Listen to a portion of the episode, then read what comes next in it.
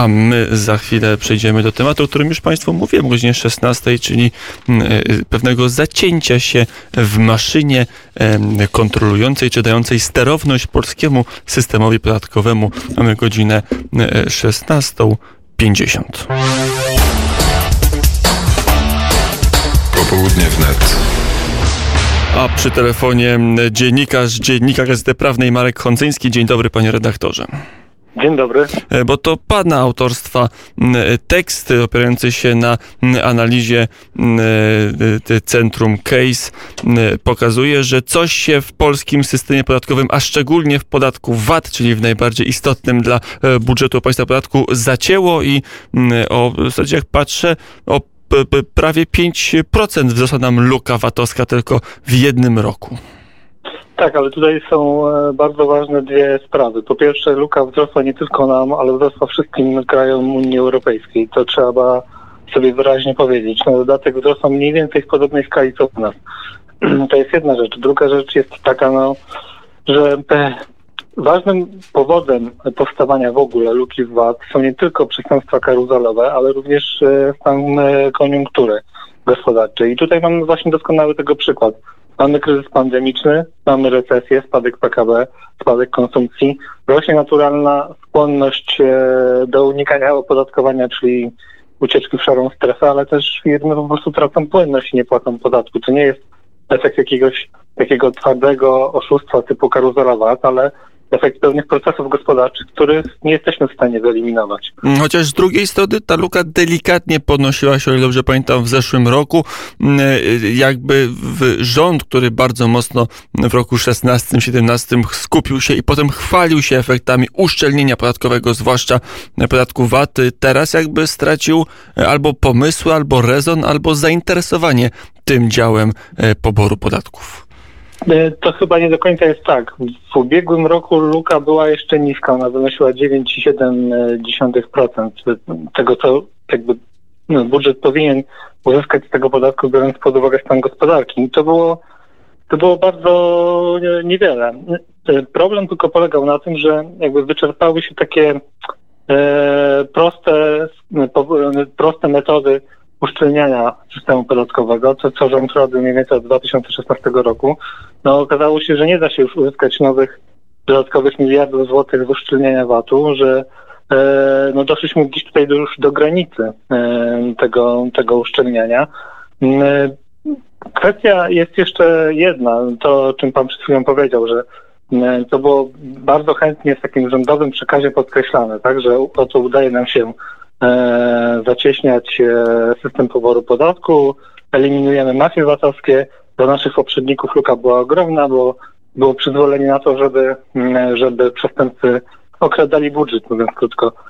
Ta retoryka teraz się mści. Właśnie dlatego, z tego powodu, mm, który przed chwilą podałem. Luka w VAT to nie tylko przestępstwa VAT-owskie, ale też stan koniunktury. Więc trudno teraz jest zbijać zwolennikom rządu argument, że w takim razie widocznie jest coś na rzeczy, widocznie mafia znowu, znowu wróciła. No, chyba nie wróciła, to jest jednak efekt, e, efekt koniunkturalny, no ale jak się wcześniej wywijało taką maczugą mafii VAT-owskich, no to teraz bardzo trudno się przed tą maczugą bronić. E, to jest element polityczny już się w tej dyskusji pojawia, bo tylko pojawiły się te wyliczenia i prognozy mm, Centrum Analiz e, Case, to już pojawiły się głosy polityków opozycji. E, patrzcie, zapisu rośnie mm, luka e, VAT. A pytanie, na ile teraz rząd powinien reagować, pana zdaniem? Czy powinien jednak położyć to, to jest naturalne, mamy kryzys, zwiększa się mm, taka indywidualna wola do omijania płacenia podatku VAT, zwłaszcza, że ten podatek VAT cały czas wynosi 3 23%, czy jednak tu powinna być reakcja państwa? To jest bardzo trudne pytanie. Mnie się wydaje, że tutaj wiele się zdziałać teraz nie da, no bo trudno mi sobie wyobrazić jakieś dokręcanie śruby podatkowej w momencie, kiedy rzeczywiście przedsiębiorcy balansują gdzieś na granicy utraty płynności.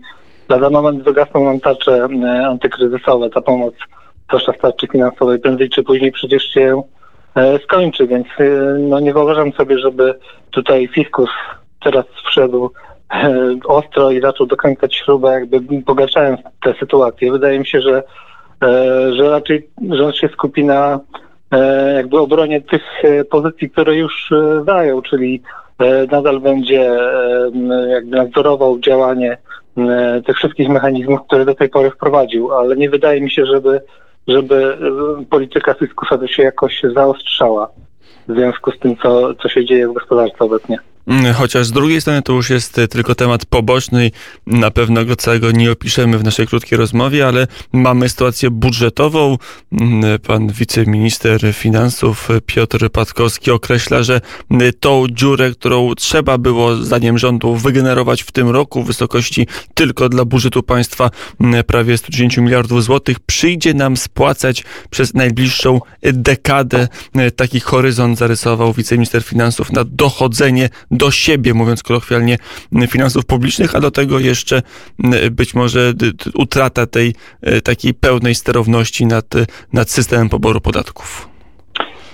Ja myślę, że taktyka rządu jest raczej obliczona na takie naturalne zarastanie z tego długu. No, to znaczy chodzi mi o to, że no, uruchomiliśmy jakiś impuls fiskalny właśnie w postaci tych choćby tych 100 miliardów złotych, o których pan redaktor przed chwilą wspomniał, po to, żeby pobudzić wzrost gospodarczy. I teraz, kiedy gospodarka zacznie się rozwijać, kiedy jakby wrócimy na te tory, na których byliśmy przed pandemią, to jakby w naturalny sposób ta waga długu będzie się zmniejszać, zwłaszcza w ujęciu do PKB. No bo jak będzie nam rosło PKB, a załóżmy finanse będą e, finanse publiczne będą pod kontrolą, nie będą generowały zbyt dużo nowego zadłużenia, no to z biegiem czasu ten dług też będzie w tej relacji do PKB będzie malał. Myślę, że to jest główna strategia. Nie spodziewam się tutaj jakiejś, e, jakiegoś zaostrzenia polityki fiskalnej w tym sensie, że nagle, nie wiem, będziemy ciąć e, wydatki, zwiększać maksymalnie podatki tylko, po to, żeby jak najszybciej ograniczyć deficyt i, e, się oddłużać. Nie wydaje mi się, żeby to w ogóle było rozsądne w obecnej sytuacji, bo jednak sytuacja ciągle jest niepewna, ciągle musimy mieć dziś z tyłu głowy, że być może pandemia się jeszcze rozwinie, że jeszcze ta druga fala, której tak wszyscy się boją, jeszcze się podniesie i trzeba będzie znowu gasić pożary, więc myślę, że to mm, tego typu, tego typu strategię pan minister miał na myśli, mówiąc o tej dekadzie wychodzenia z zadłużenia. No to jeszcze skorzystam trochę z tego, że pan redaktor dzisiaj jest w formie, jeżeli chodzi o lapidarność i jasność formułowania myśli. Dopytałbym się od tych głosów, które się pojawiają, czy Polska nie idzie drogiem Grecji, Hiszpanii czy Włoch, czy działania rządu nie są skrajnie nieodpowiedzialne i nie doprowadzą do bankructwa Polski, bo nawet osoby z tytułami naukowymi takie sądy w ostatnich dniach formułują. No i to jest do, dosyć ciekawa dyskusja, bo ona e, jakby jest, ma taką trochę fałszywą nutę już jakby na samym początku, dlatego że e, u nas dług nie wzrósł dlatego, że przejadaliśmy pieniądze z Unii, e, że się nie rozwijaliśmy, że okłamywaliśmy w statystykach, a przypominam, że że no, Grecja akurat była w tym całkiem niezła. Natomiast u nas dług wzrósł dlatego, że E, bronimy się przed e, skutkami e, kryzysu pandemicznego. To są jakby trochę dwie, znaczy trochę, zupełnie dwie różne sprawy. Działamy w stanie wyższej konieczności jednak i nie sądzę, żeby nam scenariusz grecki groził. Scenariusz grecki groziłby nam wtedy, gdyby zmuszono nas do tak zwanego austerity, czyli do zacieśniania polityki budżetowej, uznając, że wcześniej prowadziliśmy zbyt luźną politykę budżetową i potrzebujemy teraz dyscypliny pewnej. Natomiast my nie prowadziliśmy zbyt luźnej polityki budżetowej, e, na pewno nie aż tak luźnej jak Grecy e, w latach 90. E, i później, więc nie, nie wydaje mi się, żeby w ogóle taki scenariusz nam tutaj groził. Poza tym chciałem zwrócić uwagę, że dług nie rośnie tylko w Polsce, ale dług rośnie w całej Europie i na całym świecie. Jakby ten przypływ podnosi wszystkie łodzie, czy też ta fala podnosi wszystkie łodzie, więc też wymieniamy trochę punkt odniesienia. To nie jest tak, że ktoś nas będzie rozliczał teraz tego, że dług nam wzrósł o tyle, no, 10 punktów, czy tam 12 punktów procentowych PKB, bo y, w innych krajach skala wzrostu jest pewnie porównywalna, może w niektórych nawet większa. Mm, powiedział Marek Hondzyński, dziennikarz z Dziennika Gazety Prawnej. Panie redaktorze, dziękuję bardzo za rozmowę. Ja również dziękuję. E, do usłyszenia i do zobaczenia w lepszych popandemicznych czasach.